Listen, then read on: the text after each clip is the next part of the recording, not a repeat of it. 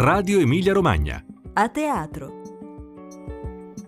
Dal taccuino del critico gli spettacoli da non perdere dal 4 al 18 dicembre. Ospite della puntata è Silvia Mei. Bentornati a teatro da Piera Raimondi. Oggi siamo con Silvia Mei, studiosa di teatro e firma della rivista Culture Teatrali, e sarà lei a condurci nel viaggio attraverso il cartellone degli spettacoli in regione che vi proponiamo ogni 15 giorni dai microfoni di Radio Emilia Romagna. Buongiorno Silvia Mei e bentornata a Radio Emilia Romagna. Buongiorno. Ecco, qual è la prima tappa e il primo consiglio sugli spettacoli da non perdere nei prossimi giorni? Dove ci porti? Vi porto a Reggio Emilia e per il Faust, un dramma lirico in 5 atti su musiche di Charles Gounod e progetto scenico di Anagoor e regia di Simone Derai. Parliamo innanzitutto di teatro musicale. Il Faust di Charles Gounod è un'opera lirica in lingua francese che riscrive la prima versione dell'irrappresentabile Faust di Goethe. È sempre pesata sull'opera goetheana l'ipoteca dell'insostenibilità teatrale, che invece trovò nell'opera musicale di Gounod proprio un alleggerimento, una versione per così dire mondana e didascalica, se stiamo alla ricezione critica del tempo, perché ha debuttato a Parigi nel 1859, che molto concedeva ai gusti del momento con parti e sezioni assolutamente accessorie e interlocutorie rispetto alla vicenda.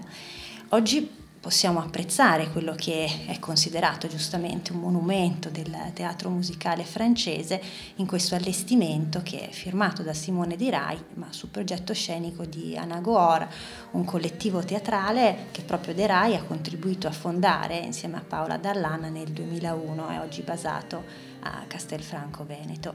Fin dai suoi esordi, nella metà degli anni 2000, Anagoor si è imposta come un'emergenza artistica della nuova scena italiana e oggi la compagnia vanta una teatrografia diversificata, seppur con motivi e temi ritornanti che spaziano da Mariano Fortuny ad Artemisia Gentileschi, da Don Bosco ai classici Virgilio, Platone, Ariosto, ma sempre passati nel setaccio di un'estetica che ibrida i linguaggi, le discipline, le tecniche, ed è per questo che sono particolarmente interessanti. Il teatro di Anagoor, tra l'altro, è una festa per gli occhi, incisivamente visivo. Usa la scena come un varco per attraversare mondi paralleli o per aprire squarci temporali grazie a video originali e ai consueti display che sono diventati il loro marchio distintivo, in genere collocati in scena come finestre o aperture rinascimentali su mondi altri. Quasi come dei sipari in questo caso. Infatti il Faust di Gounod, il loro Faust, arriva dopo alcune occasioni di confronto della compagnia con la tradizione musicale. Ricordo almeno It Manchi Pietà, che è un lavoro video scandito in stazioni musicali, sulla biografia di Artemisia Gentileschi, ma soprattutto il Palazzo di Atlante, un'inestricabile opera barocca di Luigi Rossi che hanno proposto nel 2013 alla Sagra Musicale Malatestiana. Ma qui, ecco, con Gounod, il loro inappuntabile metodo di ricerca e scavo nel tessuto, nei sottotesti dell'opera, riverbera nell'affrontamento che propongono tra l'originale goetheano, in parte tradito dall'opera per musica di Gounod, e questa versione francese, dove il dato feriale e apparentemente superficiale della vicenda diventa al contrario il trampolino per elevarsi allo spirituale del dramma esistenziale di Faust. Come dire, è nella semplicità della natura, nella sua realtà inerme, che si può attingere, che ci si può elevare al mondo celeste dello spirito e dell'eternità. Però questo allestimento è da non perdere anche per uno speciale intervento di Anagoor, proprio contro ogni inossidabile tradizione lirica, anche se Derai e il suo team non possono certo essere bollati di irriverenza. e questo intervento restituisce, intende restituire unitarietà e compattezza all'opera che oggi non è più interrotta dagli intervalli per i necessari cambi tecnici grazie ai loro speciali intermezzi video realizzati originalmente da Anagoor e proiettati tra un altro e l'altro per restituire proprio continuità a tutta l'opera. Un lavoro questo di Anagoor, raffinato e curatissimo, che ha debuttato il 1° dicembre al Teatro Pavarotti di Modena e che potremo vedere ancora il 7 e 10 dicembre al Teatro Romolo Valli di Reggio Emilia. Ma prima di passare al secondo titolo, ascoltiamo una clip. Francamente non voglio che mi si dimentichi, Marta, sì, che ci dobbiamo fare. Però ricordarmi da tutti, da qualcuno, se no che cosa è servito? Dimmelo, dai, di che cosa ti ricorderai se butti tutto, se imballi tutto quanto? Scusa, se non è tuo ricordo mio, Simona. Di chi è? A te ti va? Di ricordarti di me, tutta intera, anche tu tutta? Ce la fai? La voce che avete ascoltato è quella di Simona Senz'Acqua, interprete con Riccardo Goretti e Alice Redini del secondo spettacolo che ci consigli. Okay. La vita ferma, sguardi sul dolore e sul ricordo di Lucia Calamaro, che sarà in replica a Bologna ai Teatri di Vita dall'8 al 10 dicembre. L'autrice e regista di questa opera, Lucia Calamaro, ne parla come di un dramma di pensiero in 3 atti. D'altronde le protagoniste dei suoi testi drammatici, si tratta quasi esclusivamente di donne, di madri e di figlie, appartengono a quella speciale genia di pensatrici, di intellettuali ed esistenzialiste, quasi degli speculari femminili del ragioniero pirandelliano.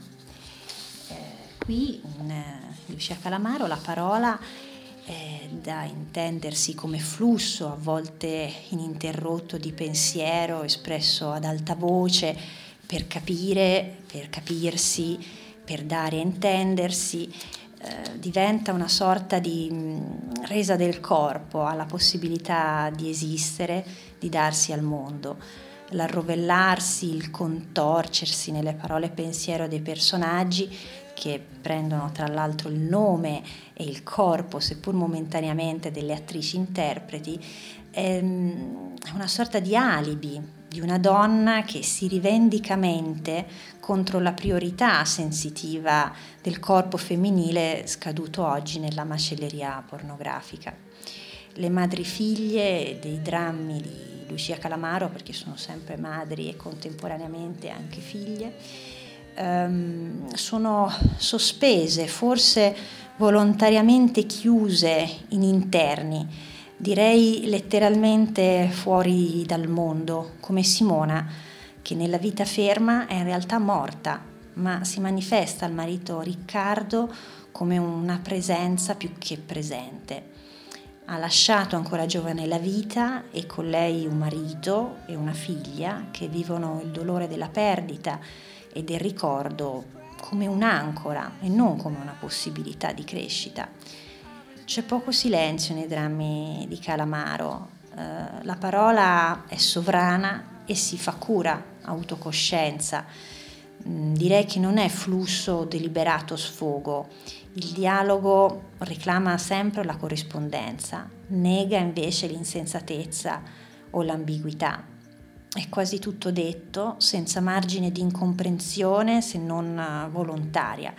E in questo senso il teatro di Lucia Calamaro è, secondo me, il teatro della donna ipermoderna, liberata dai miti culturali e da un immaginario che pesa sulla sua più vera e necessaria espressione. Ed è anche per questo forse che suggerisco, consiglio la vita ferma a un pubblico maschile, soprattutto maschile, perché diventa l'occasione per mascherare il mito dell'eterno femminino e penetrare senza retorica o artefazione nell'universo della donna attuale. Quindi non perdiamo questa occasione per farci conoscere per quello che siamo veramente noi donne. E ancora di donne parliamo con il prossimo titolo che ci consigli. Dal corpo pensiero di Simona Senz'Acqua passiamo però al corpo di un interprete travolgente e ascoltiamo la clip. Ah no, tra parentesi, non è che io normalmente vado in giro in biancheria di guaio e collare da cane, di solito sono più riservata. Oh merda. No, che ho pensato, che ne so, di entrare nel personaggio, no? Cioè, di base è sadomaso, giusto? Il testo, dico, Sì, beh, non esattamente, siamo nel 1870. Ah, vabbè, questo non è proprio 1870. Non proprio. Vabbè, però che ne sappiamo noi? Cioè, magari a quell'epoca i sadomaso si vestivano proprio così. Chissà. Questa Venere in pelliccia è Sabrina Impacciatore, interprete del terzo spettacolo che ci consigli. Ed è appunto Venere in pelliccia, dal testo di David Ives, regia di Walter Malosti.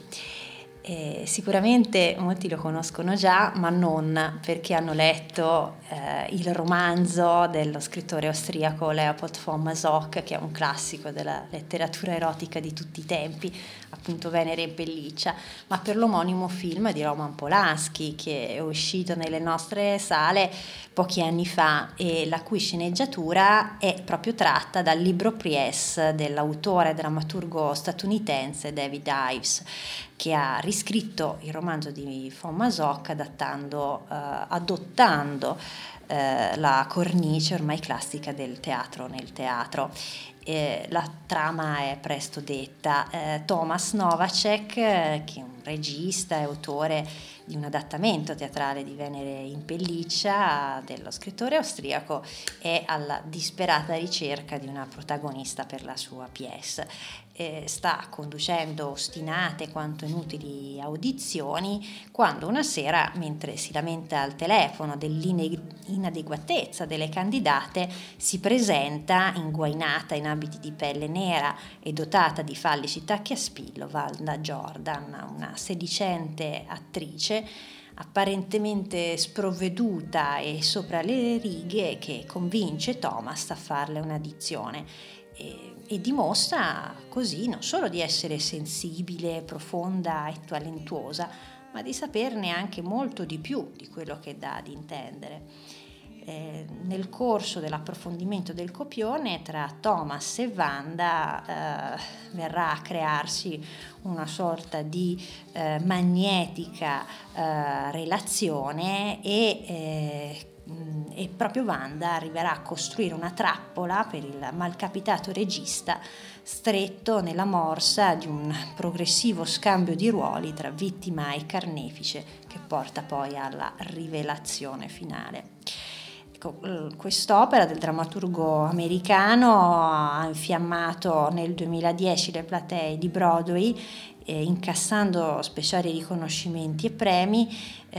Oggi Walter Malosti, che è un attore e regista tra i più colti, direi anche sensibili verso le nuove drammaturgie, ha raccolto la sfida della pièce di Ives, complice appunto Sabrina Impacciatore, attrice del grande e del piccolo schermo, che è qui, devo dire, un'irresistibile Wanda Venere, cinica quanto svampita, irriverente quanto sensuale e languida, autoironica ma anche solenne. In questa proposta, che è per Malosti una vera e propria scommessa, a mio modo di vedere, vale a dire Malosti è come se vedesse in questa Venere in pelliccia la possibilità di coniugare commerciale e ricerca, arte e popolare, strade che sono percepite come divergenti nella nostra tradizione teatrale e che invece trovano nella produzione di Walter una proposta sofisticata e divertente, direi capace di mettere tutti d'accordo. E che vedremo al Teatro Duse di Bologna, il teatro classico della città, il 14 dicembre. Grazie Silvia Mei dei tuoi consigli e buon teatro a te e a tutti gli ascoltatori. Grazie, saluto a tutti. E da Piera Raimondi ancora un caro saluto e appuntamento con la prossima puntata di A Teatro al 14 gennaio, dopo la pausa natalizia della radio, con tanti auguri di buone feste a tutti voi.